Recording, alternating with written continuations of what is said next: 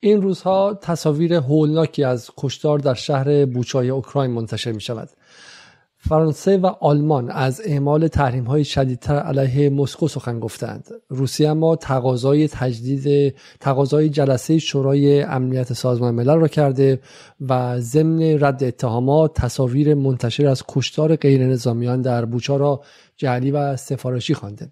در پرتو تصاویر منتشر شده از بوچا بسیاری دوباره تقاضای دخالت بشردوستانه ناتو را در اوکراین کردند. اما آیا ناتو توان دخالت در اوکراین را دارد؟ چنین دخالتی اگر اتفاق بیفتد چه شکلی دارد؟ منطقه پرواز ممنوع یا حضور نظامی مستقیم؟ آیا آنطوری که بسیاری می‌گویند این دخالت در صورت اتفاق افتادن به جنگ جهانی سوم می‌رسد؟ ما در اینجا قصد نداریم به صحت و سقم عکس های ارسال شده و منتشر شده درباره بوچا بپردازیم. اگرچه معتقدیم نحوهی که رسانه های غربی و به ویژه آمریکا و حتی خود دولت غربی مثل آمریکا و انگلیس درباره این عکس ها اظهار نظر کردند و صحت این عکس ها رو قطعی گرفتند برخلاف بدیهیات هر گونه واقعیت سنجی و نوعی توهین به استانداردهای اولیه روزنامه‌نگاری در جهان مدرن است. ما قصد نداریم به چنین بحثی وارد شویم چون خیلی راحت یوتیوب امکان چنین بحثی رو از ما گرفته و چنین بحثی می‌تواند به سادگی به بسته شدن کانال تلگرام کانال یوتیوب جدال منجر شود. اما به جایش تصمیم داریم کمی حافظه ها را به کار بیاندازیم و فعال کنیم و ببینیم آخرین باری که مداخله بشردوستانه ناتو به کار رفت کجا بود و چه سازوکاری را طی کرد و در نهایت چه دستاوری داشت. به عبارتی برای اینکه بتوانیم بوچا را بفهمیم امروز شما را به بنغازی در سال 2011 می‌بریم. با ما هم سفر باشید. اما قبل از شروع اما قبل از شروع مثل همیشه از شما تقاضا می‌کنم که برنامه رو لایک کنیم. برنامه های ما حدودا بین 10 تا 20 هزار ویو در حال حاضر از یوتیوب می‌گیرم. ما فقط حدود بین 700 تا 1000 بار لایک میشه. اگر این اتفاق به شکلی ادامه پیدا کنه ما مجبوریم بخشی از برنامه ها رو به پشت پیوال یا دیوار پرداخت ببریم و حداقل بخش از برنامه ها حدود 20 درصدشون رو فقط برای مشترکین پخش کنیم. اگر شما کمک کمترین کمکی که ما بکنید این که برنامه های ما رو لایک کنید که اجازه بده که یوتیوب این رو به دیگران ارسال کنه. متاسفانه به خاطر الگوریتم ها تنها راه دیده شدن برنامه های یک رسانه مستقل اینه که شما مخاطبان بهش کمک کنید و امکان دیده شدنش رو با لایک کردن با کامنت گذاشتن و با عضویت در کانال یوتیوب جدال فراهم کنید. این ستا کار کمترین کاری که شما برای کمک به ما می‌تونید بکنید و در نهایت هم اگر از ایرانیان مقیم خارج هستید به جمع مشترکین ما در patreon.com خط مایل جدال بپردازید بپیوندید. این شما و این برنامه امشب دوشنبه 15 فروردین 1401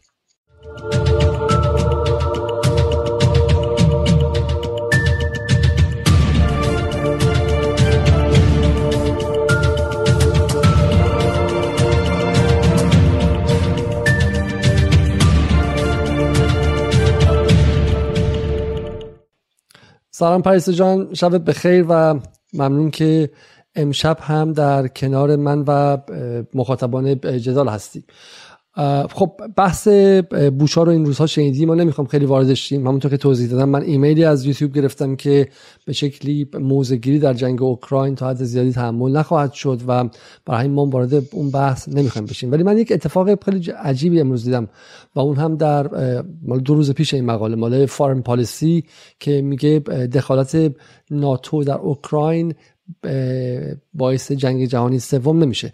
به نظر میاد که دوباره با اتفاقی که در بوچا افتاده نراتیو یا روایت اصلی رسانه های غربی داره عوض میشه. سلام علی جان خیلی ممنونم از اینکه دوباره دعوت کردی برای اینکه در برنامه جدال شرکت کنم و سلام می‌کنم به همه بینندگان و شنوندگان عزیز که الان یا بعدا گفتگوی ما رو میشنون. واقعیتش اینه که اینطور به نظر می‌رسه. یعنی این اتفاقی که در بوچا افتاده که به حال تصاویر و فیلم هایی که منتشر شده تا الان به حال نشون میده که اتفاق هولناکیه. یعنی واقعا دردناکه دیدن اون تصاویر و زیاد ساده نیست. اصلا بعضیاشون رو واقعا نمیشه نگاه کرد. اما خب حالا قضیه قرار نیست راستش. ما در این برنامه راجع به این واقعه ابعادش و گمان زنی هایی که در مورد این اتفاق وجود داره که آیا ارتش اوکراین مرتکب این جنایت شدن یا ارتش روسیه و چه اتفاقی افتاده حقیقت چیه در پس این مجموعه وقایع؟ ولی چیزی که خیلی جالبه اینه که اون چیزی که در بوچا اتفاق افتاد و اون پروپاگاندای رسانه‌ای که بلافاصله بعد از انتشار اولین فیلمی که منتشر شد توسط یک به قول معروف حالا ژورنالیست مستقل یا یک شهروند اوکراینی و به سرعت گسترش پیدا کرد در رسانه های جریان اصلی غربی و در تمام شبکه های اجتماعی. خیلی یادآور در واقع وقایعی بود که حالا خوشبختانه سن ما قد میده خیلی از اونها رو به یاد بیاریم. یعنی حالا شاید ما در زمان جنگ بالکان در زمانی که می‌خواستن در واقع با استناد به فاجعه که توی در واقع سربرنیتسا اتفاق افتاد و یوگسلاوی رو بمباران کردن و نابودش کردن ما اون رو شاید خیلی وقایع رو دقیق به یاد نیاریم ولی کن لیبی رو خیلی خوب به یاد میاریم. یعنی واقعیتش اینه که لیبی یکی از اون اتفاقات و فجایعی بود که در این قرن جدید اتفاق افتاد و تصاویری که در اون روزهای به اصطلاح انقلاب لیبی در واقع در جریان بود و خیلی هارم به وجد آورده بود حتی در کشورهای غرب آسیا و شمال آفریقا و خیلی ها هنوزم که هنوزه متوجه نشدن که چه بر لیبی رفت و چه اتفاقی برای اون مردم افتاد. یکی از ثروتمندترین و توسعه یافته ترین کشورهای آفریقا به چه سرنوشتی دچار شد. هیچ کس این چیزا رو یادش نیست و اینکه الان لیبی در چه وضعیتی به سر می‌بره. رسانه ها دیگه تقریبا لیبی رو به در واقع فراموش کردن. دیگه صحبت زیادی به اون شکل از لیبی نمیشه. تموم شد. اون فاجعه ای که ناگهان در مورد کشتار بنغازی و اون اخبار غالبا دروغینی که در مورد کشتار در واقع دست جمعی شورشیان یا مخالفان قذافی ناگهان منتشر شد و در کمتر از سی روز منجر به این شد که منطقه پرواز ممنوع اعلام بکنن. شورای امنیت سریعا تشکیل جلسه بده نیروهای ناتو یک اعتلافی تشکیل بدن و به سرعت لیبی رو بگیرن زیر بمباران و به حال شد اون چیزی که واقعا نباید می‌شد. حالا نکته خیلی جالبیه. ببینید ما نمی‌تونیم درباره بوچا صحبت کنیم. به این علت که الان داره اتفاق میفته دسترسی حالا به اطلاعات روی زمین و روی میدان شاید کار آسانی نباشه. فکت سنجی واقعیت سنجی کار پیچیده ایه و کوچکترین حرفی زده بشه بلافاصله متهم میشیم که مزدور این جناح یا آن جناح هستیم و چون خون خون تازه ایه وقتی که حالا این اصطلاح شاید عجیبی باشه ولی به نظر من کاری که ناتو می‌کنه کاری که رسانه های غربی می‌کنن خیلی کاریه که با احساسات عمیق بدوی ما که در طی تکامل ساخته شده ارتباط داره.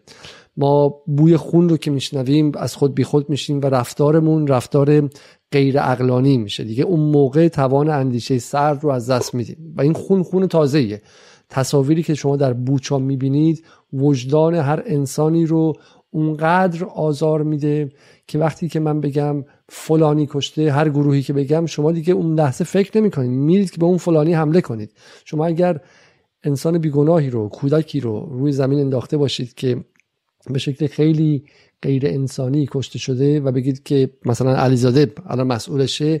در اون لحظه شما نمی‌تونید بگید که مدارکت کجاست. خیلی با حالت یک کاراگاه با عقل سر با ذره را بیفتیم ببینیم که به چه علت داری علیزاده رو محکوم می‌کنیم چرا داری حرفو می‌زنی؟ آیا علتی هم داری؟ کافی که روی دست من چند قطره قرمز باشه. حالا چه جوهر چه غیره. شما اون لحظه ناخداگاه مستعد این هستین که به من حمله کنیم و این یکی از تکنیک های خیلی جدی در جنگ شناختی و روانی ناتوه برای ما امشب می‌خوایم شما رو به یک به یک سفر ببریم. سفری که از یک خونی که نه فقط دیگه قدیمی شده چون 11 سال ازش گذشته بلکه پاک شده. یعنی همون کسانی که اون خون رو در موردش اربده می‌زدن که ای خون ای خون ما باید حمله نظامی کنیم. الان اون خون رو از حافظه های ما پاک کردن. و اونجا لیبیست که حدود یک هفته پیش فکر یک هفته یا ده روز پیش سالگرد دهمین سال یازدهمین سالگرد یازدهمین سالگرد دخالت ناتو در اونجا بود. یکی از اتفاقات مهم یکی از چند دخالت مهم تاریخ ناتو پس از فروپاشی شوروی چون ناتو از ابتدای تاریخ که از ابتدای بشریت وجود نداشتش که. ناتو وجود داشت اما جرأت دخالت یک طرفه به اسم بشر دوستانه رو نداشت تا زمانی که شوروی فرو پاشید و از زمانی که شوروی فرو پاشید دخالت های بشر دوستانه ناتو هم شروع شد که ما در این برنامه ها بهش خواهیم پرداخت. من گمان می‌کنم که ایران به عنوان یکی از کشورهایی که ناتو قرار بود درش دخالت بشر دوستانه کنه عجیبه که هیچ اطلاعی در این کشور در بین فارسی زبانان ایرانی از ناتو و از دخالت های بشر دوستانش نیست و هیچ گونه اطلاعات عمومی ازش نیستش. ما در این برنامه ها درباره دخالت بشر دوستانه ناتو در یوگسلاوی صحبت خواهیم کرد.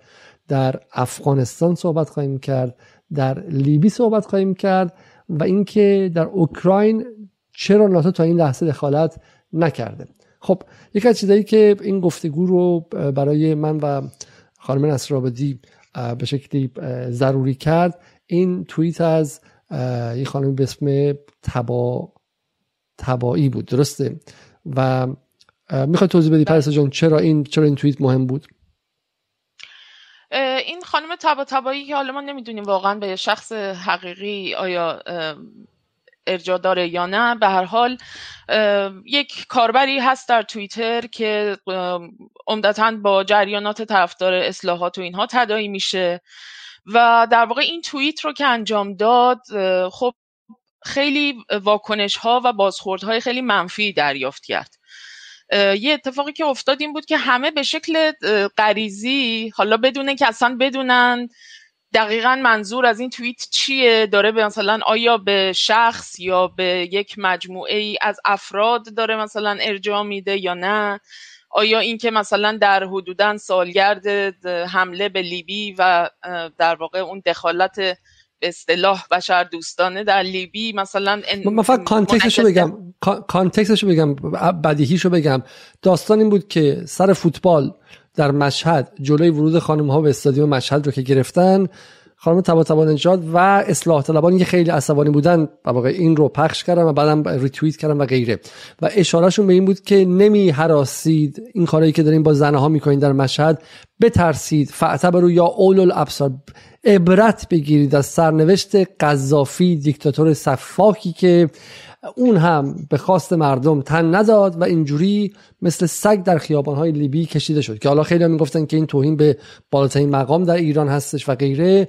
این حالا کسی که ما ازش حرف می‌زنیم account fake یه که بسیاری از بزرگان از حالا تایید داده و غیره و غیره ریتوییتش می‌کنن و این یکی از تکنیک های شناخته شده است که شما account های fake رو تولید می‌کنین و بعد با ریتوییت کردن و با به کامنت گذاشتن براشون و غیره به اونها رسمیت میبخشید. برای همه این در واقع یکی از اکانت های فیک خط هایل رسمی متعلق به به شکلی معافل جدی جنگ سایبری لیبرال ها در ایرانه. بفرمایید. دقیقا همینطوری. و به نظر می‌رسه که اصلا بخشی از حرف ها رو از دهن این قبیل کاربران که حالا خیلی هم در واقع میگم وضعیت حقیقی مشخصی هم ندارن زده میشه از جانب این محفل ها و خب این خیلی وحشتناک بود. یعنی اصلا صرف نظر از این که در context ایران تو اون شرایط مطرح شده این عکس رو گذاشتن و آیا دارن به شخص مشخصی یا اشخاص معینی ارجاع میدن در context ایران یا نه صرف نظر از اون من فکر می‌کنم که برای یک عده این تصویر بسیار تصویر در واقع ناراحت کننده ای بود. یعنی واقعیتش اینه که من خودم هر بار این تصاویر مربوط به قذافی رو می‌بینم به شدت منقلب میشم و فکر می‌کنم که این الان دست کم. بعد از زمستانی شدن مجموعه بهارهای عربی در منطقه شمال آفریقا و غرب آسیا و همینطور اینکه به حال دستهای خونین این دولت هایی که به نام دخالت بشر دوستانه در کشورهای مختلف منطقه ما دخالت کردن خیلی رو زمین سوخته کردن و نهایت هم مثل مثلا افغانستان بود دیگه. آخرین نمونه ای که به اون شکل در واقع رها کردن و رفتن. این برای خیلی از مردمی که تو این منطقه زندگی می‌کنن الان دیگه دردناک شده. یعنی حتی اگر که سال 2011 خیلی هم نوا بودن با اینکه بله قذافی هم یه دیکتاتوری بود که مثلا حقش بود به سزای اعمالش رسید و پدر ملت رو در آورد و از این جور در واقع کلیشه هایی که تکرار می‌شد. ولی کم فکر می‌کنم بعد از اینکه حالا سالهایی گذشته و در واقع خیلی از این پرونده ها واقعیتشون افشا شده الان دیگه برای خیلی از مردم این تصاویر دیگه دردناک میشه. واسه همین در همین حین بود که من خیلی به طور اتفاقی با یک توییت دیگه برخورد کردم که یک ژورنالیست مستقل اهل زیمبابوه. این توییت رو منتشر کرده بود و خیلی جالب شد. برای من که خیلی به البته اینکه حالا الان در این شرایط میگم چون شاید سالگرد حمله ناتو به لیبی باشه این اتفاق افتاده. ولی که همزمانیشون در یک روز برای من خیلی جالب شد. چون مثلا این خانم نوشته که دقیقا به خاطر همون پروپاگاندایی که کشورهای غربی از طریق رسانه هاشون در واقع انجام می‌دادن و در واقع اون تصویری که ساخته بودن اون افکاری که مهندسی کردن مجموعه این رسانه ها همه ما اون زمان این لحظه که قذافی به این روز افتاد رو ما هممون خیلی ذوق زده شدیم و مثلا شادی و پایکوبی کردیم بابتش. اما من الان آرزو می‌کنم که برمیگشتم دوباره به همون موقع و اون وقت میفهمیدم که در واقع این پروپاگاندای ناتو در واقع چه واقعیتی پشت سرش هستش و اون موقع دیگه قطعا دیگه حالا در ادامه در باقی صحبتش در واقع توضیح داده که جمله جالب میگه. نه جمله جالبش این که میگه میگه برای همینه که امروز من پروپاگاندای ناتو درباره روسیه رو باور نمی‌کنم. ما همه تلاشمون اینه. ما نمی‌تونیم در مورد خون تازه‌ای که الان در اوکراین داره میریزه زمین و همه ما عصبی هستیم با شما صحبت کنیم. اما می‌خوایم اون قصه که کمی قدیمی شده رو بر اساس خود اسناد و مدارک غربی ها به شما نشون بدیم که به شما نشون بدیم که اونور راست نگفتن در مورد لیبی به ما. در مورد لیبی به ما دروغگویی کردن و شاید این برای شما شک ایجاد کنه. ما توان اینکه رسانه در حد بی بی سی باشیم در حد الجزیره باشیم و بیایم با یه با لپتاپ شکسته و با یه چند با دوربین چند خیلی فکستنی این کار انجام بدیم نداریم. اما می‌تونیم شما رو ببریم به جاهایی که خود غربی ها اساس اطلاعاتشون می‌تونن در ذهن شما شک بکارن. ما از شما نمی‌خوایم که به حرف ما باور کنید. ما از شما نمی‌خوایم که بیاین و حرف های ما رو ندیده بپذیرید. ما از شما نمی‌خوایم که ذهنتون رو در اختیار ما بذارید. برای همین مرتب نگید که مثل اون چیزی که حالا در داخل متحجرین و به شکلی بخشی از کسانی که دیگه رسما توان اندیشه ندارن میگن نفوذی برای اینکه خودشون نمی‌تونن فکر کنن. بعد همیشه یک بالاسری باشه که چشم بسته حرفشو بپذیرن. در جهان غیر انتقادی چون یا باید طرف شیطان باشه یا باید چند به شکلی فرشتهشون باشه که سرشون مثل بره پایین بنزن وگرنه برای آدمی که مغز داره و بره نیستش که نفوذی غیر نفوذی بودن مهم نیستش که. چون ما حرف در اختیار شما می‌ذاریم و شما بغل همدیگه می‌ذارید و میسنجید و و دو تا دو تا چهار تا می‌خوایم. ما از شما در این برنامه جدال می‌خوایم ذهن های انتقادی بسازیم. برای همین ما از شما می‌خوایم بیایم با ما به بنغازی سال 2011 و ببینید که اون موقع غرب چی گفت و بعدش دو سال بعد چه چیزهای دیگه مشخص شد خب؟ و نکته جالب اینجا اینه اینه که در حالی که کسانی که میگم فقط حافظشون یه خورده از ماهی بیشتره. ما نمی‌خوایم که شما مثلا تاریخدان باشید. چه می‌دونم اروان یروان آبراهامیان باشید با یک چند با ذهن تاریخی که همه 300 سال گذشته رو در کنار هم دیگه میاندیشه. فقط از ماهی یه مقدار ذهنتون بیشتر باشه و یادتون بیاد که ده سال پیش هممون داشتیم اینجا داد می‌زدیم که بنغازی کشتار بنغازی مردم بیگناه رو در بنغازی دارن می‌کشن. ناتو چرا خابیده ای آمریکا جامعه جهانی چرا جواب نمیدی؟ و جامعه جهانی همین چیزا رو در سر ما گذاشته بود. خب جامعه جهانی با تصاویر محاسبه شده و با مهندسی افکار ما ما رو تبدیل می‌کرد به کسی که از خودش تقاضا کنیم که بیاد و دخالت کنه. و کسانی که یه خورده حافظشون از ماهی بیشتره و جوامعی که مثلا تو آفریقا مثلا این خانم زیمبابوی که حافظشون از ماهی خود بیشتره میگن ما چون لیبی رو یاد یادمون هست امروز چیزهایی که در مورد اوکراین و روسیه گفته میشه رو باور نمی‌کنم. اما در ایران در ایران جز استثناهای که پروپاگاندای غرب رو خوب باور می‌کنن. باور نکردنیه. این دو ما خیلی عجیب غریبه علی. یعنی این دوتا رو کنار هم دیگه ببین و بعد بری ببینی چه تصاویر عظیمی از آمریکای لاتین یعنی کشورهای مختلف. مردمی که توی هایتی الان دارن تظاهرات می‌کنن و در واقع دارن در جنگ علیه اون پروپاگاندایی که داره از سمت کشورهای غربی و ناتو و به طور مشخص هم ایالات متحده داره مطرح میشه به شدت سفت و سخت دارن در مقابلش مقاومت می‌کنن. طوری که حتی شاید این مقاومتی یه ذره افراطی هم به نظر برسه چون دارن در واقع از اون سمت مناقشه علنا طرفداری می‌کنن. یا اینکه مردم بسیاری در منطقه ما در همین آسیای غربی و شمال آفریقا و در تمام سرتاسر سر آفریقا بسیار از اینکه انگار بازی عوض شده. یعنی قشنگ انگار یه مردمی هستن که فهمیدن کاملا دارن به رأی العین می‌بینن که دیگه بازی تغییر کرده.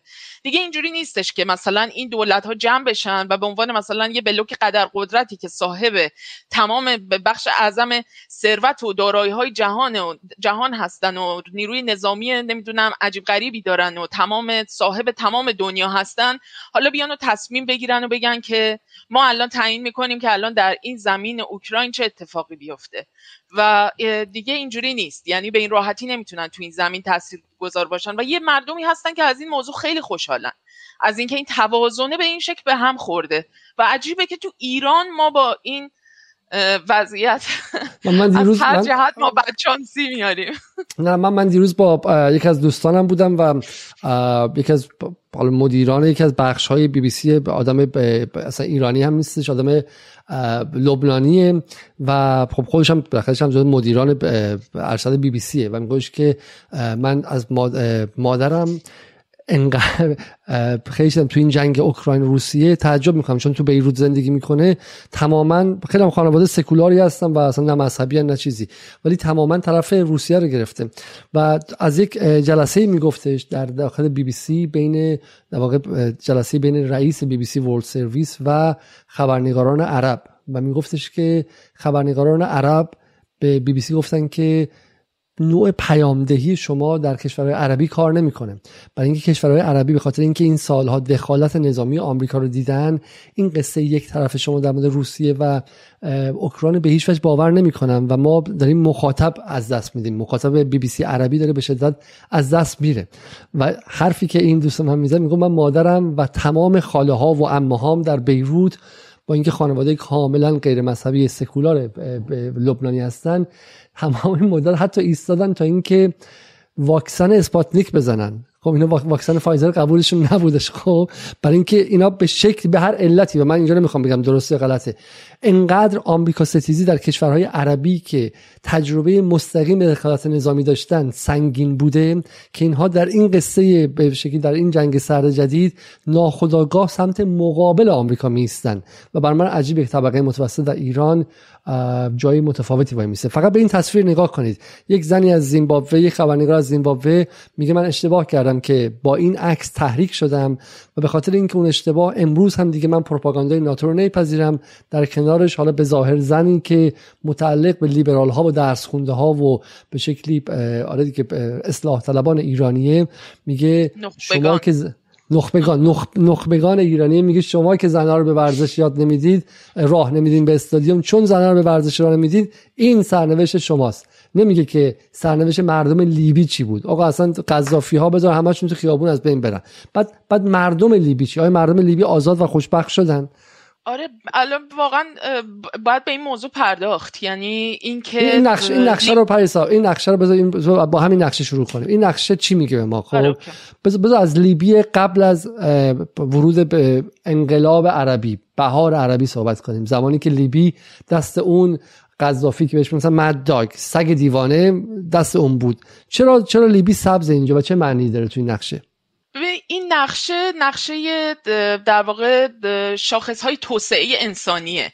یعنی معیارهایی شامل از آموزش و پرورش بگیرید یعنی نرخ سواد و بیسوادی تا مثلا دسترسی به انواع و اقسام امکانات بهداشتی و درمانی تا اینکه مثلا نرخ زنانی که زایمان می‌کنن و در طی زایمان به خاطر کمبود شرایط و کمبود امکان بد بودن شرایط و کمبود امکانات جان خودشون رو مثلا از دست میدن یا نمیدن و مثلا تعداد نوزادانی که در واقع سالم به دنیا میان به خاطر شرایط و امکاناتی که دارن یا نه و دسترسی به آب و مواد غذایی و نمی‌دونم مجموعه ای از شاخص هایی که در واقع در برگیرنده مادی ترین و حداقلی ترین نیازهای انسانی هست تا یه سری شاخص های که به قول معروف به حقوق دموکراتیک یا مثلا یه سری آزادی های سیاسی هم مثل آزادی بیان و نمی‌دونم دسترسی به آزادانه به رسانه ها و مطبوعات و نمی‌دونم استفاده از اینترنت و اینا احتمالا الان بهش اضافه شده در 20 سال گذشته و اینها در واقع مجموعه ای از شاخص ها هستن که این شاخص در واقع توسعه انسانی یا Human Development Index رو می‌سازن. و همونجوری که در این نقشه می‌بینیم لیبی کشوریه تنها کشور افریقاست که به رنگ در واقع اون سبز درخشان در شمال آفریقا دیده میشه. ما هیچ کشور دیگه ای رو نداریم که اصلا قابل مقایسه باشه در, در, در واقع از لحاظ شاخص های توسعه انسانی پیش از در واقع اونچه که اتفاق افتاد در سال 2011 قابل رقابت بوده باشه شرایطش با لیبی. لیبی یکی از ثروتمندترین و توسعه یافته ترین از لحاظ ساختارها و زیرساختهای در واقع اقتصادی و اجتماعی زیرساختهای مادی جامعه یکی از پیشرفته ترین کشورهای آفریقا بوده. و در واقع اگر به شاخصهای توسعه انسانی و باقی شاخصهای اقتصادی لیبی از در واقع نرخ در واقع اون تولید ناخالص ملیش و باقی های اقتصادیش هم حتی اگر نگاه بکنید نه در قاره آفریقا که با بسیاری از کشورهایی که در وضعیت خیلی خوبی به سر می‌برند یعنی کشورهای نیمه پیرامونی یا حتی کشورهای اروپایی مثلا کشورهای پیشرفته به حسابم میان در یک سری نقاط حتی رقابت می‌کرده. و این در حالیه که لیبی سالیان درازی هم تأثیر فشار تحریم ها بوده. یعنی تحریم های گسترده که از سمت غرب به لیبی تحمیل شده بوده. چرا که لیبی به لحاظ سیاسی به لحاظ اقتصادی و به لحاظ ایدئولوژیک میشه گفت که بسیار سعی می‌کرده که استقلال خودش رو نگه داره و طی چند دهه کشور بسیار مستقلی بوده و در حوزه های مختلفی بسیار کشور مترقی بوده. یعنی شما اگر جنبش های آزادی خواهانه مسئله ها و در واقع یک سری موضوعاتی که جلب کردن در طی دهه های گذشته نظر بسیاری از افراد و دولت ها و گرایشات مترقی رو در سطح جهان مثل مسئله فلسطین لیبی در تمام طول سالهایی که قذافی بر اون کشور در واقع حکمرانی می‌کرد تا پیش از 2011 یکی از مهمترین دولتهای حامی فلسطین بود که هیچ وقت زیر بار مثلا بحث دو کشور شدن و دو دولتی در واقع فلسطین و اسرائیل نرفت. همیشه می‌گفت باید کشور واحدی تشکیل بشه. قرارداد اسلو رو بسیار ننگین می‌دونست و ننگ دولت های عربی و در واقع سازمانی مثل سازمان آزادی بخش فلسطین که از مواضع خودش عدول کرده بود می‌دونست. و همیشه سفت و سخت مثلا از مردم فلسطین از باقی مردم در آمریکای لاتین مثلا یکی از مهمترین حامیان ساندنیست ها در نیکاراگوه قذافی بود. من واقعا به جرأت به نظرم می‌تونیم ادعا بکنیم که لیبی کوبای آفریقا بود. یعنی شما اگر به این شاخص ها نگاه بکنید که مردمی که از لحاظ دسترسی اینکه مردمی که مشکل تغذیه ندارن از سوء تغذیه رنج نمی‌برن این نقشه رو نگاه بکنید. شما شاخص در واقع این نشون, نشون میده که جمعیت کشورهایی که در واقع زیر خط فقر هستن بر مبنای اون رنجی که در سمت چپ تصویر وجود داره نشون میده که چند درصد از مردم این کشورها از رنگ قرمز تیر رنگ تا آبی پررنگ اینها به تدریج هی جمعیت افرادی که زیر خط فقر هستن هی کمتر میشه وقتی به سمت آبی میره. خب ما تو آفریقا داریم می‌بینیم که آبی پررنگ تنها کشوری که در واقع می‌بینیم به رنگ آبی پررنگ لیبیه و ما حتی در کشورهای دیگه شما الان در آمریکای شمالی در واقع ایالات متحده و کانادا رو می‌بینید. اونا آب یک درجه آبیشون در واقع کمرنگتره حتی از لیبی. یا مثلا در آسیا ما چین رو داریم. که آبیه در واقع پررنگ هست که اونم می‌دونیم که دلیلش سیاست های مشخصی هستش که چین در طی چند دهه گذشته در پیش گرفته بود برای اینکه نزدیک به یک میلیارد نفر انسان رو از زیر خط فقر نجات بده از زیر خط فقر مطلق و این کارو کرده. و شما دارید وضعیت آفریقا رو که می‌بینید وضعیت آسیا اون هند رو به رنگ زرد رنگ دارید می‌بینید به چه صورتی هست؟ که تازه یکی از کشورهای قدرتمند آسیا تو خود تو خود اروپا هم تو خود اروپا کشوری که فقط آبی پررنگ باشه فرانسه و ایرلند جنوبی در واقع جمهوری ایرلند و دو تا کشور هست که من خود سخت دیدن کشور باقی مانده از به شکلی یوگسلاوی فکر کنم باشن اسلوانی و باشه و غیره. این نکته خیلی نکته خیلی نکته مهمیه. در واقع شاخص های انسانی لیبی رو دیدین. حالا من می‌خوام تیکه از متنی که آماده کردیم بخونم. سعی می‌کنم در مورد لیبی ما برنامه مفصل داشته باشیم. لیبی از رادار ذهنی و شناختی ایرانیان بیرونه. خیلی عجیبه. لیبی رو می‌خواستن بیارن توی اون رادار شناختی اتفاقا زمانی که به نفعشون بود. من یه چیزی آماده کردم که دیرتر برای شما بخونم. اونجا مقاله از یکی از نوابق دوران یکی از هوشمندترین سیاستمداران تاریخ مشتبه واحدی. خب یکی از کسانی که حرفاش مثلا با فاصله 6 ماه کلا منقضی میشه و غیره. یک مقاله داره در یک شهریور 8 فقط 90 درسته؟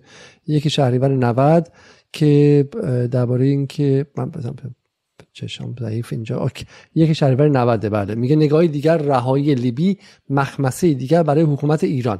این دقیقا بعد از اینکه موفق شده بود ناتو حکومت مرکزی رو گرفته بودن ترابلوس رو به در واقع فتح کرده بودن و غیره و اینا دیگه دوره خوشخوشان بود و دوره ماه اصل دخالت بشردوستانه بود و بسیار بسیار به که هر روز داشتن می‌گفتن که تمومه. این به دخالت بشردوستانه ناتو در لیبی جواب داد. چرا در ایران جواب نده؟ و حالا بهش می‌رسیم در برنامه دیگه شاید همین امروز که چقدر از روشنفکرانش شناخته شده و معروف ایرانی امضا کرده بودن دخالت آمریکا رو در لیبی و تقاضا کرد. جز متقاضیان این بودن که ناتو برو اونجا و لیبی رو آزاد کن. و تو اینجا مجتبی واحدی هم همینو میگه میگه که میگه مقامات جمهوری اسلامی و گروه های اپوزیسیون ایرانی تقریبا در هیچ عرصه ای اشتراک نظر ندارند بخش از این عدم اشتراک نظر ناشی از اهدافی کاملا متضادی است که هر یک از آنها پیگیری می‌کنند. خب؟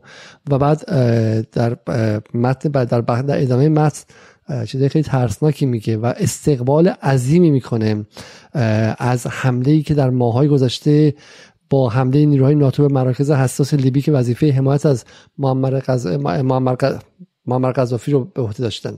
و میگه که رهبر جمهوری اسلامی و رئیس دولت ایران از این موضوع خیلی نگران بودن و گفتن که این به شکلی سقوط اسقاط حکومت قذافی به دست نیروهای ناتو حالا خطرناک و غیر قانونی غیر است. ولی اینجا حرفی که آقای مشتبه واحدی می‌زنه میگه خیلی حرف درسته. میگه حکومت لیبی نخستین رژیمی بود که به خاطر نقض گسترده حقوق بشر مورد حمله نظامی خارجی قرار می‌گرفت. نگرانی مقامات ایران این بوده و هست که شرایط لیبی از لحاظ نقض حقوق بشر و عطف توجه بین به آن شباهت زیادی به ایران دارد. دومین مشابهت حکومت لیبی با نظام ایران متهم بودن دولت هر دو کشور به دخالت در عملیات تروریستی خارجی است. این دو مشابهت حکومت ایران را نگران کرده که مبادا پس از لیبی نوبت رژیم ایران باشد. و البته میگم مشتبه واحدی بسیار بسیار خوشحاله و به شکلی امیدواره که این تجربه برای لیبی برای ایران هم برای ایران هم تکرار شه. خب؟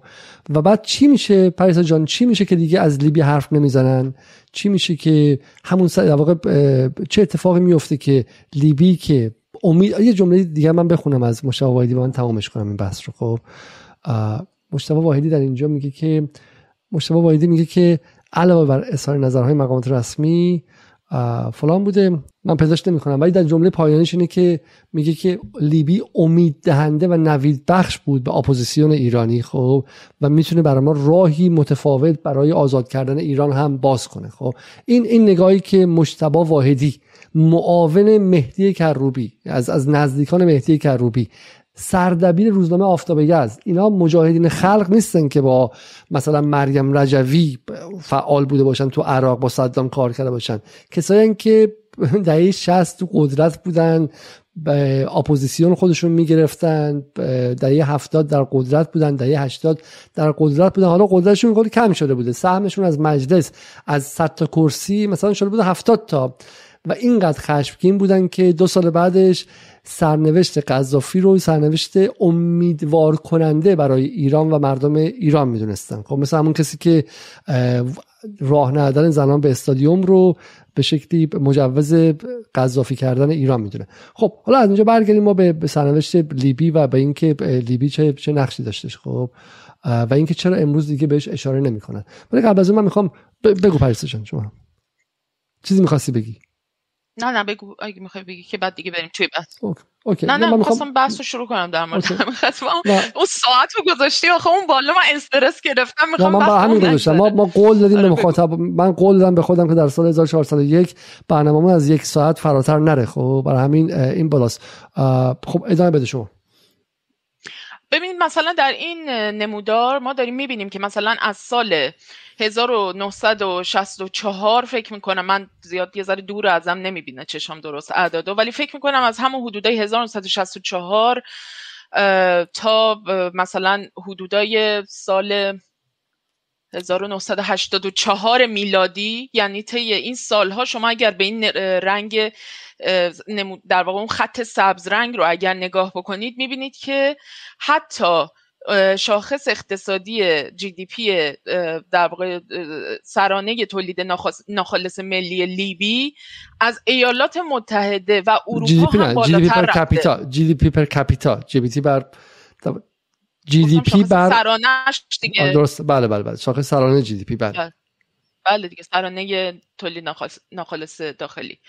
این در واقع تو این بازه زمانی حتی می‌بینید که از ایالات متحده و اروپا هم بالاتر رفته.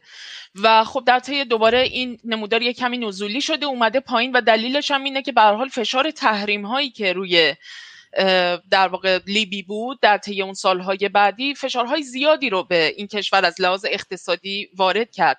اما با تمام این احوالات مردمی که در لیبی زندگی می‌کردن در شرایطی بودن در شرایطی به سر می بردن که از لحاظ استانداردهای زندگی دسترسیشون مثلا به آب و غذا و سوخت و برق و انرژی و اینجور چیزات یک رقم یه چیزی در واقع حدود تقریبا رایگان بوده. یعنی اصلا امکانات اولیه زندگی اینگونه مفروض بوده در لیبی که باید برای مردم در اختیار همگان قرار داشته باشه. و بی جهت نیستش که در واقع این شاخص های توسعه انسانی در افریقا و حتی در مقایسه با بسیاری کشورهای دیگه در جهان انقدر بالا بوده در لیبی. و می‌بینید که بعد از سال 2011 چه بلایی به سر این کشور میاد و تمام این زیرساخت های اجتماعی و اقتصادی به چه شکلی نابود میشه منابع اقتصادی این کشور چطور نابود شده قارت شده و هنوز که هنوزه دولت های عضو ناتو که پیامآوران دموکراسی با بمب های بی 52 و غیره بودن برای کشورهای منطقه ما هنوز که هنوزه بعد از 11 سال یک انتخابات رئیس جمهوری نتونستن در لیبی برگزار بکنن. این انتخابات الان چندین ساله که داره مدام به تعویق میفته آخرین مرحلهش این بود که قرار بود در ماه دسامبر 2021 این انتخابات برگزار بشه و این اراذل و اوباشی که یک قسم بخشیشون در واقع اپوزیسیون دولت قذافی بودن یعنی مثلا امثال خلیفه حفتر کسی که برها خودش یه زمانی در ارتش ملی لیبی بوده و در واقع برای در حکومت قذافی کار می‌کرده ولیکن بعد از قذافی دچار میشه جدا میشه و تبدیل میشه به نیروی اپوزیسیون و حتی سعی می‌کنه که یک بار یک کودتای علیه قذافی ترتیب بده که موفق نمیشه و فرار می‌کنه میره آمریکا و در تمام این سالها در ایالات متحده زیر نظر سیاه زیر نظر سازمان سیا زندگی می‌کرده فعالیت می‌کرده در ارتباط بوده با بخشی از کسانی که حالا خودشونو به نوعی اپوزیسیون می‌دونستن و حتی ممکنه بعضا بخش از بدنه حکومت قذافی هم بوده باشن. و این فرد به حال الان یکی از قدرتمندترین چهره هایی هستش که از سال 2011 عملا برگشته به لیبی و بخش اعظم این کشور رو به یه معنی میشه گفت که در کنترل این ارتش ملی لیبی بوده که فرماندهش ایشون بوده. البته به خاطر شرکت در انتخابات برای اینکه رئیس جمهور بشه ظاهرا سه ماه قبل از اون موعدی که برای دسامبر اعلام شده بود برای برگزاری انتخابات از اون فرماندهی کنار کشیده. ولی کن به هر حال همچنان به شکل دو فاکتو به قول معروف فرم اون فرماندهی رو داره. به هر حال اون ساختار زیر نظر ایشونه. و بقیه افرادم بسیاریشون حالا یا مثلا وزیر دادگستری بودن در دوره قذافی کسانی یا افرادی بودن که به هر حال به نوعی میشه گفت با یکی از دولت هایی که الان بسیار منافع خودشون دنبال می‌کنن در لیبی از جمله دولت ترکیه که به طور مشخص با یکی از چهره های شاخص اون دولت وفاق ملی لیبی به اصطلاح که فائز از سراج بوده و حالا به روایتی خودش هم میگه که ترک تبار هستم و اینها. به حال از طریق این افراد دخالت دارن در لیبی و سعی می‌کنن که منافع اقتصادی خاص خودشون رو دنبال بکنن که حالا می‌تونیم در مورد صحبت, صحبت می‌کنیم بحث ما این بود. های دیگه. چون از آره. بحث بحث ما در واقع این بود که چگونه از کشوری با یکی از جی, جی, جی, جی دی پی سرانه ای که از اروپا بالاتر بود ابتدا این نکته رو نگاه کنید. ابتدا به واسطه تحریم.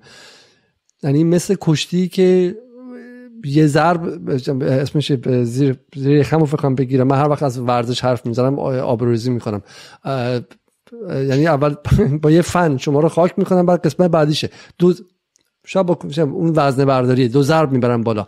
ضرب اول تحریمه. ضرب اول تحریمه که شما رو کمرتو میشکونه.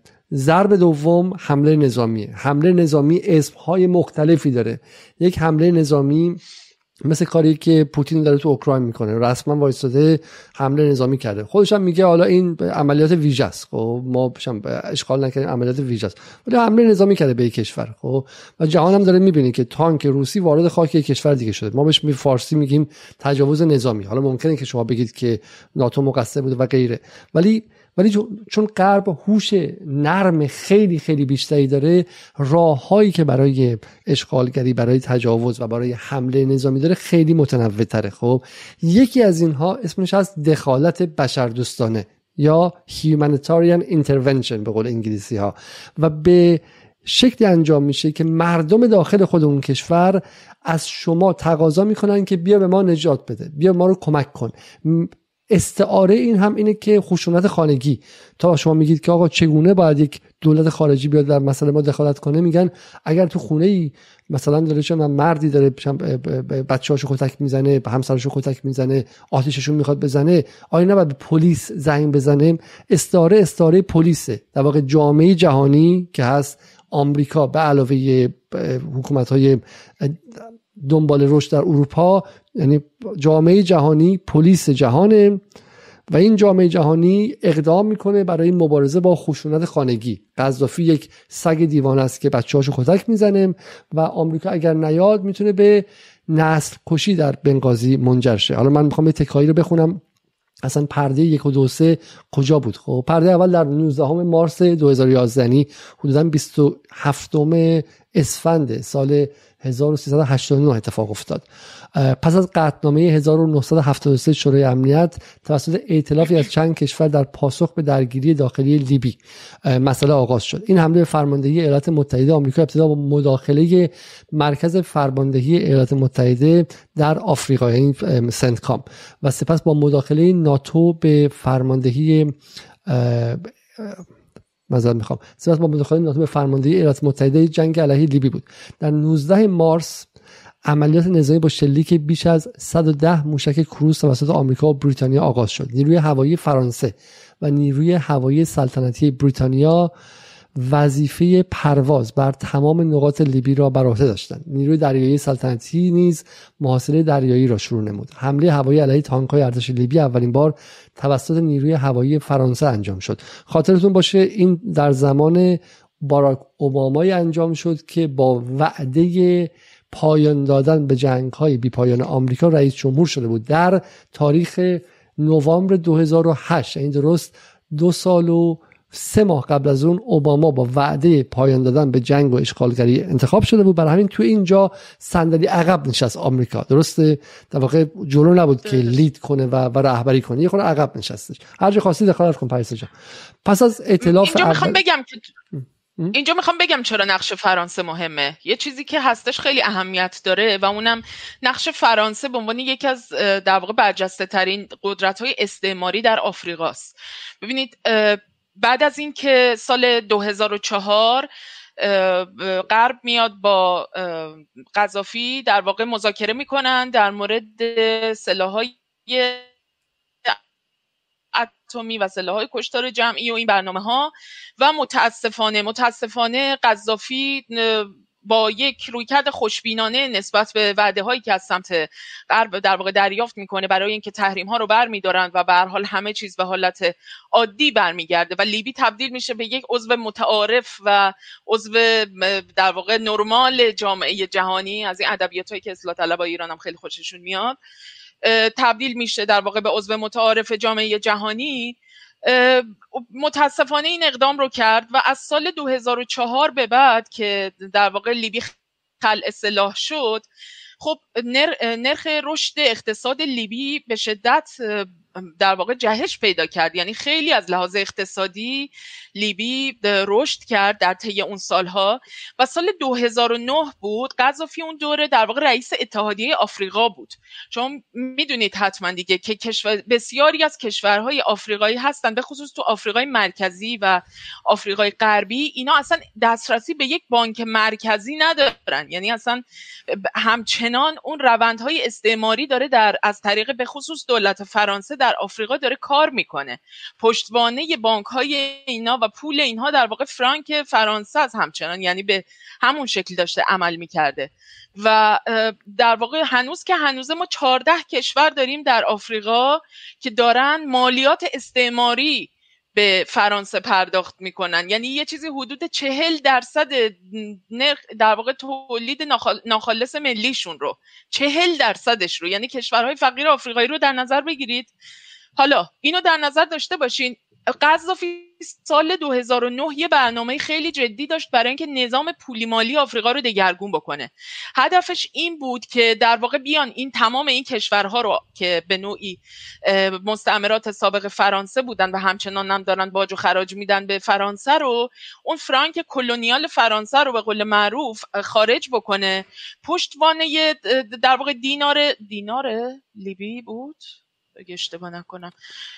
پول لیبی در واقع می‌خواست پول خودش رو بکنه پشتوانه بانک های این کشورهای آفریقایی که پشتوانش هم طلا بود. چون در واقع یکی از خیلی ثروت زیادی داشت لیبی. یعنی صندوق ذخیره ارزیش یه صندوق ذخیره نفتی داشت و پشتوانه طلای خیلی حجیمی داشت و اینها می‌خواست که این کار رو انجام بده و در واقع با توجه به اعتبار و شرایط اقتصادی که داشت و اینکه در واقع اون سازمان اتحادیه آفریقا رو هم داشت رهبری می‌کرد که یک سازمان مستقل بود عملا این می‌تونست به یک جهش و دگرگونی در افریقا بیانجامه. و همین این شد که فرانسه یکی از اولین کشورهایی بود که نسبت به این قضیه هشدار داد و گفت قذافی داره اون آدم بدی برخلاف برخلاف جنگ عراق در جنگ عراق که فرانسه خیلی مخالف بود و اون موقع درست شیراک خیلی خیلی منتقد دخالت نظامی آمریکا در عراق بود. اینجا شما میگید که به خاطر اینکه منافع خیلی خیلی خاصی داره فرانسه همچنان در آفریقا و همچنان یک نیروی زنده استعماری فرانسه در آفریقا. هیچ نیروی پسا گذشته استعماری فرانسه در کار نیست. امروز استعماری نه نه فرمش عوض شده. یعنی به یه اشکال متفاوت و نوینی در واقع این استعمار ادامه پیدا کرده.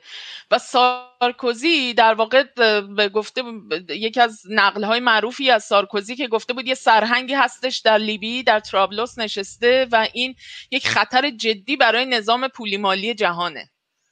یعنی شما در نظر بگیرید که به هر حال اینها همه در امتداد همین زنجیره قرار می‌گیره. یعنی این حواستون باشه حواستون باشه. اینا, اینا حواستون باشه که اگر امروز امروز ما می‌تونیم بشنویم که مادورو مثلا میگه که ما از سویفت اومدیم بیرون و خوشحالیم و افتخار می‌کنیم و هیچ وقت به سویفت بر نخواهیم گشت.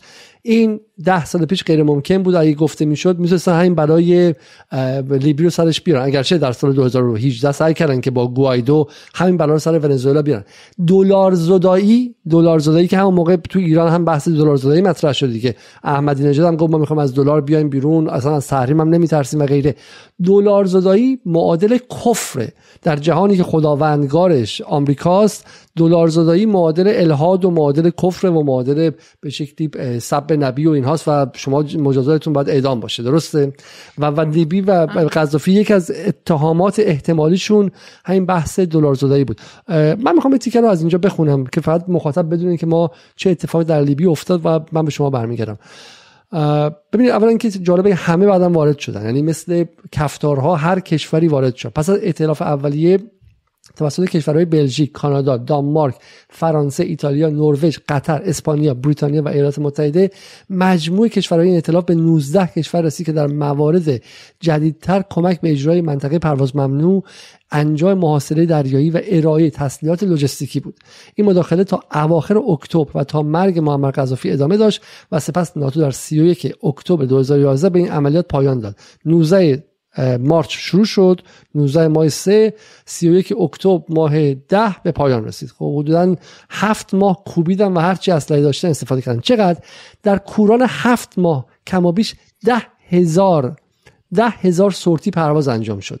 ده هزار مأموریت تهاجمی هوایی با ده ها هزار بمب و موشک انجام شد. زیر ساخت های لیبی رو نابود کردن. کشوری که اینقدر پیشرفته و اینقدر ثروتمند بود تبدیل شد به چیزی کمتر از کشورهای آفریقایی که تو نقشه دیدیم که قبلا سیاه بودن از نظر توسعه. تبدیل شد به یک خاکستان تبدیل شد به یک هیچستان.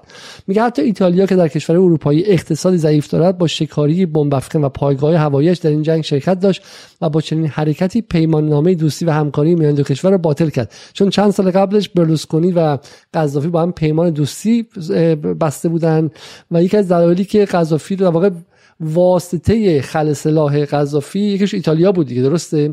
و قرارداد بسته بودن که ایتالیا در جنگ هم کنارش بیسته. پیش از حمله هوادریایی دو منطقه قبیله‌ای و گروه های اسلامی مخالف دولت ریبی را تامین مالی و مسلح کرده بودند و افسون برای نیروهای ویژه از جمله نیروهای ویژه قطری نیز از پیش مستقر شده بودند. وقتی دولت لیبی سرنگون شد و قذافی به قتل رسید صندوق لیبی که باید به قارت می‌رفت بسیار حجیم بود.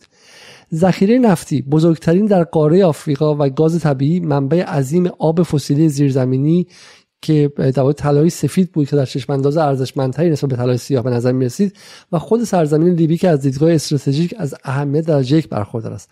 در سال 2011 با مجوز شورای امنیت صندوق لیبی کمابیش 150 میلیارد دلار سرمایه گذاری دولت لیبی در کشورهای خارجی بود که همش توقیف شد.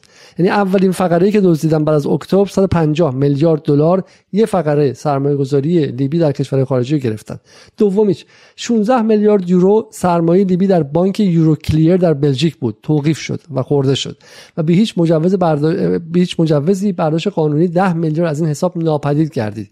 همین قنیمتگیری جنگی در دیگر بانک های اروپایی و آمریکایی هم تومه تمکاری شد.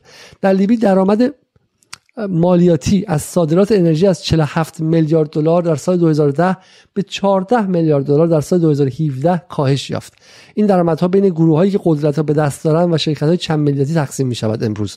قبلا توسط قذافی که به سگ دیوانه میشناختنش حتی در ایران هم بهش دیکتاتور صفاک بین مردم پخش می‌شد حداقل و یک سطحی از دولت رفاه اجتماعی داشتن که به قول پریسا لیبی رو کوبای آفریقا می‌کرد. بعد از اون تبدیل شد به یک سوم شد و اون یک سوم یک, یک چهارم عملا که اونم تقسیم میشه بین شرکت چند ملیتی و این وارلورد ها یا این فرماندهان جنگی که با پولش علیه همدیگه میجنگن و لیبی رو به سه کشور تقسیم کردن که هر کدومش حکومت عملا رسمی داره ارزش دینار که سه دلار بود امروز به 9 دینار برابر یک دلار رسید یعنی یک به 27 برابر. در حالی کالاهای مصرفی روزمره وارداتی با تورم 30 درصد در سال بعد به دلار پرداخت و سطح زندگی و غیره و غیره و غیره خب؟ و کار به جایی رسید که در لیبی ما امروز بازارهای برد فروشی داریم. اگرچه خیلی میگن اینها لیبیایی ها نیستن که فروخته میشن اما در قیاب یک دولت مستقر مرکزی و در اون وکیوم و خلای قدرت کار به جایی رسید که آفریقایی رو که می‌خوان بخرن میارن اونجا پشت زنجیر پشت قفس هستن تصاویرش رو احتمالا دیدید. خب آدم میان روشون قیمت می‌ذارن و و اونجا فروخته میشه. یک یک کامنت خیلی درخشان اینجا بودش که از دوستان گفته بود که خب آیا علیزاده چرا این اتفاق میفته چرا مردم دشمن رو دعوت می‌کنن؟ خب یعنی می‌خواد بگی که تقصیر مثلا دولت قذافیه. من می‌خوام جواب این رو بدم. برای تو اگه می‌خوای تو جواب بده. من جواب برای این کامنت دارم.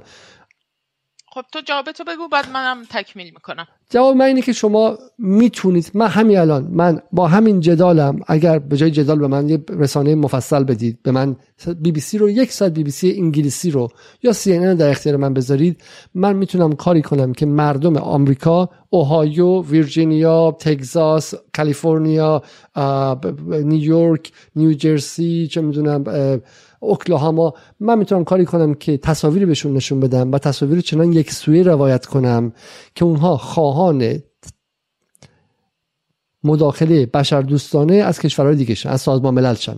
من می‌تونم بهشون نشون بدم که چند تا تجاوز از طرف پلیس در سال به زنان زندانی انجام میشه. می‌تونم بهشون نشون بدم که چند تا سیاه مثل جورج فلوید سالانه کشته میشه. چون آمار گاردین فقط یک سال 2012 نزدیک 4000 نفر 4000 قتل در طی بازداشت موقت بود. خب می‌تونم بهشون نشون بدم که آمریکا که بزرگترین زندان جهانه و بیشترین سرانه زندانی رو داره. ده برابر چین مثلا؟ خب با دو سه دهم میلیون نفر در زندان یعنی یک کشوری از مجموع این کشورهای حاشیه خلیج فارس همه رو بزنیم رو هم دیگه. زندانه آمریکا بیشتر جمعیت داره. چین با یک میلیارد یک میلیارد نفر جمعیت انزه آمریکا زندانی نداره. و می‌تونم نشون بدم که تو زندان ها چه اتفاقی داره میفته از بردهداری مدرن می‌تونم نشون بدم. از افرادی که دارن بیخانه میشن و تو ماشین ها زندگی می‌کنن. ماشین خواب های آمریکا بهتون می‌تونم نشون بدم. و بعد از دزدی هایی که داخل آمریکا به واسطه صنایع نظامی تکس ندادن مالیات ندادن. و این تصاویر من کنار هم دیگه بذارم و بعد ترامپ نشون بدم بوش نشون بدم بایدن خوابالودو نشون بدم که تو اتاق خوابشون چی کار می‌کنن. کلینتون نشون بدم که به واسطه جفری اپستین احتمال اینکه کودک آزاری جنسی کرده وجود داره و غیره. اینا رو کنار هم دیگه بذارم. مردم آمریکا هم می‌تونن فردا تقاضای دخالت بشر دوستانه کنن. روایت یک سوی دادن از هر حکومتی که در نهایت سطحی از شر رو داره. حکومت سطح هیچ حکومت شما در جهان می‌تونید نشون بدید که وزارت اطلاعات نداشته باشه ارتش نداشته باشه. باز حکومت شر که از قرن 16 هم بشر پذیرفته. من طرفدار دولت ملت هستم لزوما نه. من طرفداری هستم که یک روزی اوتوپیایی بیاد که درش ما فرم های جدیدتر و انسانیتر با هم بودن و قدرت اجتماعی رو تجربه کنیم اما تا اون موقع در حال حاضر 190 تا کشور وجود داره که همشون وزارت اطلاعات دارن همشون پلیس دارن همشون شر دارن در همشون سطحی از شر انجام میشه. و من می‌تونم با روایت یک سوی از تمام این 190 تا به شما کاری کنم احساسی در شما ایجاد کنم که خواهان دخالت بشر دوستانه شید. برای این سوال سوال این نیستش که تقصیر قذافی بوده. قذافی بریم بقیه کشورهای بغلش رو نگاه کنید. در اون کشور آفریقایی و عربی صدها برابر ظلم بیشتر از قذافی شد. در بحرین در عربستان در چه می‌دونم در اردن در همه اینها شد. چرا کسی تقاضای دخالت بشر دوستانه نکرد؟ چرا این مکانیزم فعال نشد؟ این مکانیزم مکانیزم ارگانیک و طبیعی نیست. مکانیزم مصنوعی است که به واسطه قدرت عظیم نرم امپراتوری آمریکا قدرت نرم که میگیم یکیش رسانه هاست یکی دیگرش مجامع بینالمللیه یکی دیگرش سیستم حقوقی و قوانین بینالمللی که از 1945 به بعد ساخته شده. یک چیز در هم تنیده خیلی پیچیده ایه پریسا ببینید دقیقا درست میگی. حالا من برای اینکه یه ذره فرموله تر بگم این قضیه رو ببینید در ویرانسازی کشورها در توسط در واقع این نیروهای امپریالیستی فقط یک نیروی مشخص وجود نداره. یعنی در سطوح مختلفی نیروهایی هستن که دارن نقش بازی می‌کنن. یعنی ما اکتورهای مختلفی داریم. یه سری اکتورها در سطح ملی دارن نقش ایفا می‌کنن. یه سری اکتورها هستن که در نقش در واقع در یک سطح فراملی دارن نقش بازی می‌کنن. یه سری هم اکتورهای بین المللی داریم. ببینید ما در فقره لیبی در مورد مشخص لیبی ما یک سری نیروهایی داریم که حالا به هر حال آشناس برامون دیگه. ما خودمون از این اپوزیسیون صنعت در واقع اپوزیسیون رو در ایران هم به بهترین نحوش می‌شناسیم و تجربهش کردیم. ببینید صنعت اپوزیسیون در این دوران جدید خودش یکی از کارگزاران این دخالت بشر دوستانه است که خودش یک مفهوم جدیده یعنی در این نظام بین الملل بازیگران در سطح ملی در لیبی یکی نیروهای القاعده و در واقع اون دولت اسلامی لیبی بودن یعنی همونایی که به عنوان داعش لیبی حالا ازشون صحبت میشه یعنی داعش که نمیشه گفت همون دولت اسلامی لیبی. اینها نیروهایی هستن که در واقع از درون خود جامعه لیبی نیروگیری کردن اما همشون هم صرفا مال لیبی نبودن. یعنی به یه نحوی میشه گفت یک رابطه بین نیروهای فراملی هم برقرار شده چون اونها در واقع یک لشکری بودن که از کشورهای همسایه هم به جاهای مختلف می‌رفتن از نقاط مختلف. بنابراین یکی جریان القاعده و نمی‌دونم این شورشیان داخلی و یه سری از کسانی که به نوعی اپوزیسیون دولت قذافی شده بودن کسانی که قبلا با قذافی کار می‌کردن از ارتش لیبی امثال همین ژنرال حفتر و کسان دیگری که وابستگان دولت بودن. اینها به حال توی سطح ملی دارن کار می‌کنن. کسانی هستن که در رابطه با سطح دیگری از نیروها یعنی نیروهای فراملی یعنی دولتهای دیگه نیروهایی که در سطوح دیگری خارج از لیبی بودن ارتباط داشتن. به طور مشخص هم سازمانهای اطلاعاتی امنیتی ایالات متحده انگلستان و باقی کشورهای اروپایی. یک سطح دیگه قضیه در واقع این سازمان های بین المللی هستن. ما امروز وقتمون تموم شد و نتونستیم در واقع خیلی این قضیه دخالت بشر دوستانه صنعت حقوق بشر و کارگزاران صنعت حقوق بشر رو که از افراد تا سازمان های بین المللی رو در بر می‌گیره در واقع بتونیم بشکافیم و بگیم که اینها در لیبی به طور مشخص چه کار کردن. ببینید سازمان عفو بین الملل و دیدبان حقوق بشر دو تا سازمان اصلی هستند که اینها از دهه 90 یعنی دقیقا از زمانی که ناتو در تهاجمی ترین وضعیت خودش قرار گرفته یعنی جهان تک قطبی بعد از فروپاشی اتحاد جماهیر شوروی اینها از در واقع جنگ خلیج فارس شروع کردن در جنگ بالکان و در بمباران یوگسلاوی کاملا دیگه شکوفا شدن در این زمینه یعنی گزارش های سازمان عفو بین الملل و دیدبان حقوق بشر که به عنوان در واقع به نوعی پرچ عملیات پرچم دروغین یا همون false flag operations در واقع به حساب می اومد در مورد یوگسلاوی عمل کرد. در مورد عراق در مورد سلاحهای شیمیایی و کشتار جمعی عراق این گزارش ها وجود داشت. در مورد لیبی هم وجود داشت. یعنی مورد مشخص بنغازی که از اواسط فوریه این شورش ها شروع شد شورشیان و انقلابیون به اصطلاح کسانی نبودند جز همین کسانی که با القاعده لیبی با این دولت اسلامی و باقی نیروهای اپوزیسیون ارتباط داشتند. ارقامی که از تعداد کشته شده ها از سمت همین دو سازمان مشخص به طور خاص یعنی عفو بین الملل و دیدبان حقوق بشر. و از طریق چهرهای دیگری که مثلا الان شما دارین برنارد هانری لوی رو به عنوان یکی از چهرهای روشنفکر به اصطلاح روشنفکر صهیونیست غربی که بسیار عنصر خطرناکیه این فرد. بر حال اینها گزارش هایی رو ارائه کردن در مورد کشدار در بنغازی و اینکه در واقع داره یک حمام خونی به راه میفته که همچین اتفاقی در جریان نبود. این پرچم دروغین بود و صرفا بهانه بود برای ناتو برای اینکه بیا تومار لیبی که قد علم کرده بود و خل اصلاح هم شده بود متوجه نقطه ضعف خودش نبود. ولیکن دیگه داشت در واقع می‌خواست در همون فرایند دلار زدایی و در واقع در اون روند روی کردی که داشت نسبت به نهزت ها و جنبش های ضد استعماری در آفریقا و همواره حمایتشون می‌کرد این رو می‌خواست به در واقع مادیت بهش ببخشه. یعنی اون استقلال مادی اون نظام پولی مالی که می‌خواست در آفریقا دگرگون بکنه اون ثروتی که در آفریقا وجود داره رو می‌خواست از دست استعمارگران در واقع به نوعی برای کلی گویی نشه. برای کلی گویی نشه از ما این مکانیزم رو نشون بدیم. این مکانیزم رو بعد در برنامه بعدی بتونیم نشون بدیم. خیلی حرف مهم می‌زد پریسا. چند تا چیز مشترک در همه این حملات.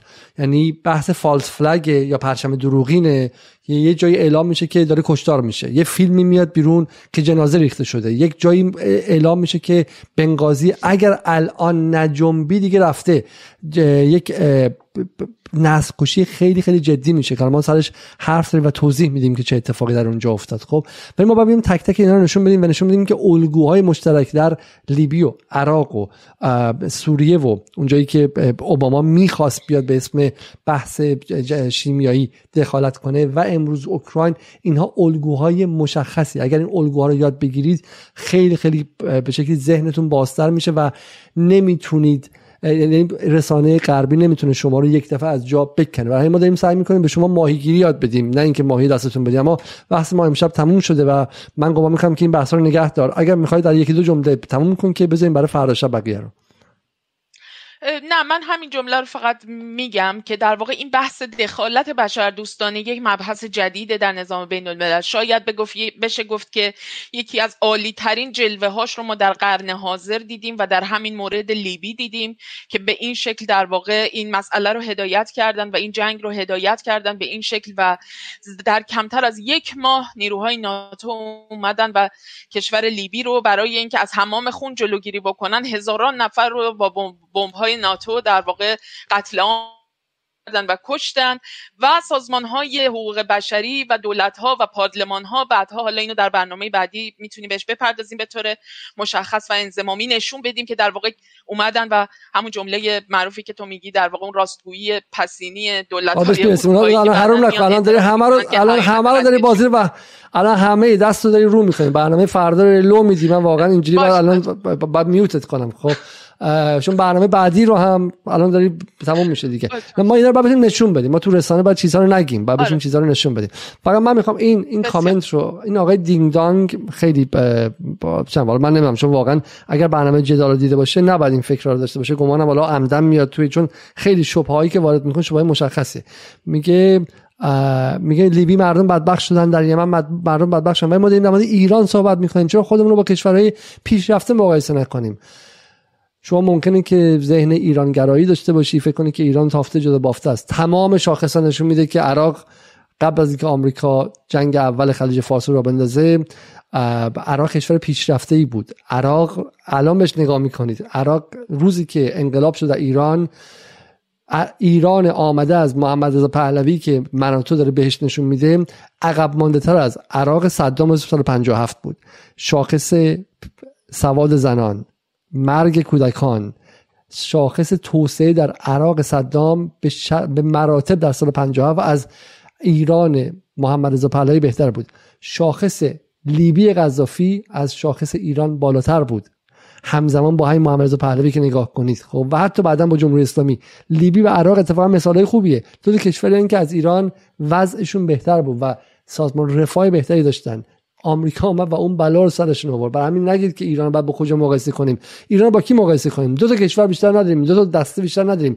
شغال ها و به شکلی گرگ هایی که دارن میدرن و کشورهای کوچکتری که دارن دعیده میشن. من چطوری الان ایران رو بذارم توی راسته مثلا چم کشورهایی که دارن میدرن؟ اصلا جنس اینا یکی نبوده که. ایران بدون چنگال بدون دندون. ایرانی که اسلحه نداره که جز اون درندگان نمی‌تونه باشه. ایران اگه دندون در آورد موشک در آورد هسته‌ای در آورد قدرت نظامی در آورد زیر دریایی اتمی در آورد اون موقع بعد می‌تونم بذارمش اون با کشور پیشرفته مقایسه کنم. کشور پیشرفته منظورتون چیه؟ چرا دارید دروغ میگید چرا شبه سازی می‌کنید؟ خب کشور یا دارای قوای نظامی داریم یا بدون قوای نظامی داریم؟ پیشرفته و غیر پیشرفته نداریم که اینا تخیلات شماست خب؟ یه سری کشور داریم که در اروپا که خودشون یا قوای نظامی دارن یا زیر نظر قوای نظامی آمریکان به اینا میگن کشورهای پیشرفته. یه سری کشور هستن که مثل لیبی که امکان دفاع از خودشون نداره خورده میشه شش ماهی نابود میشه. ایران تا یه جایی از تاریخش جز اون کشورهایی بوده که نابود می‌شده خب؟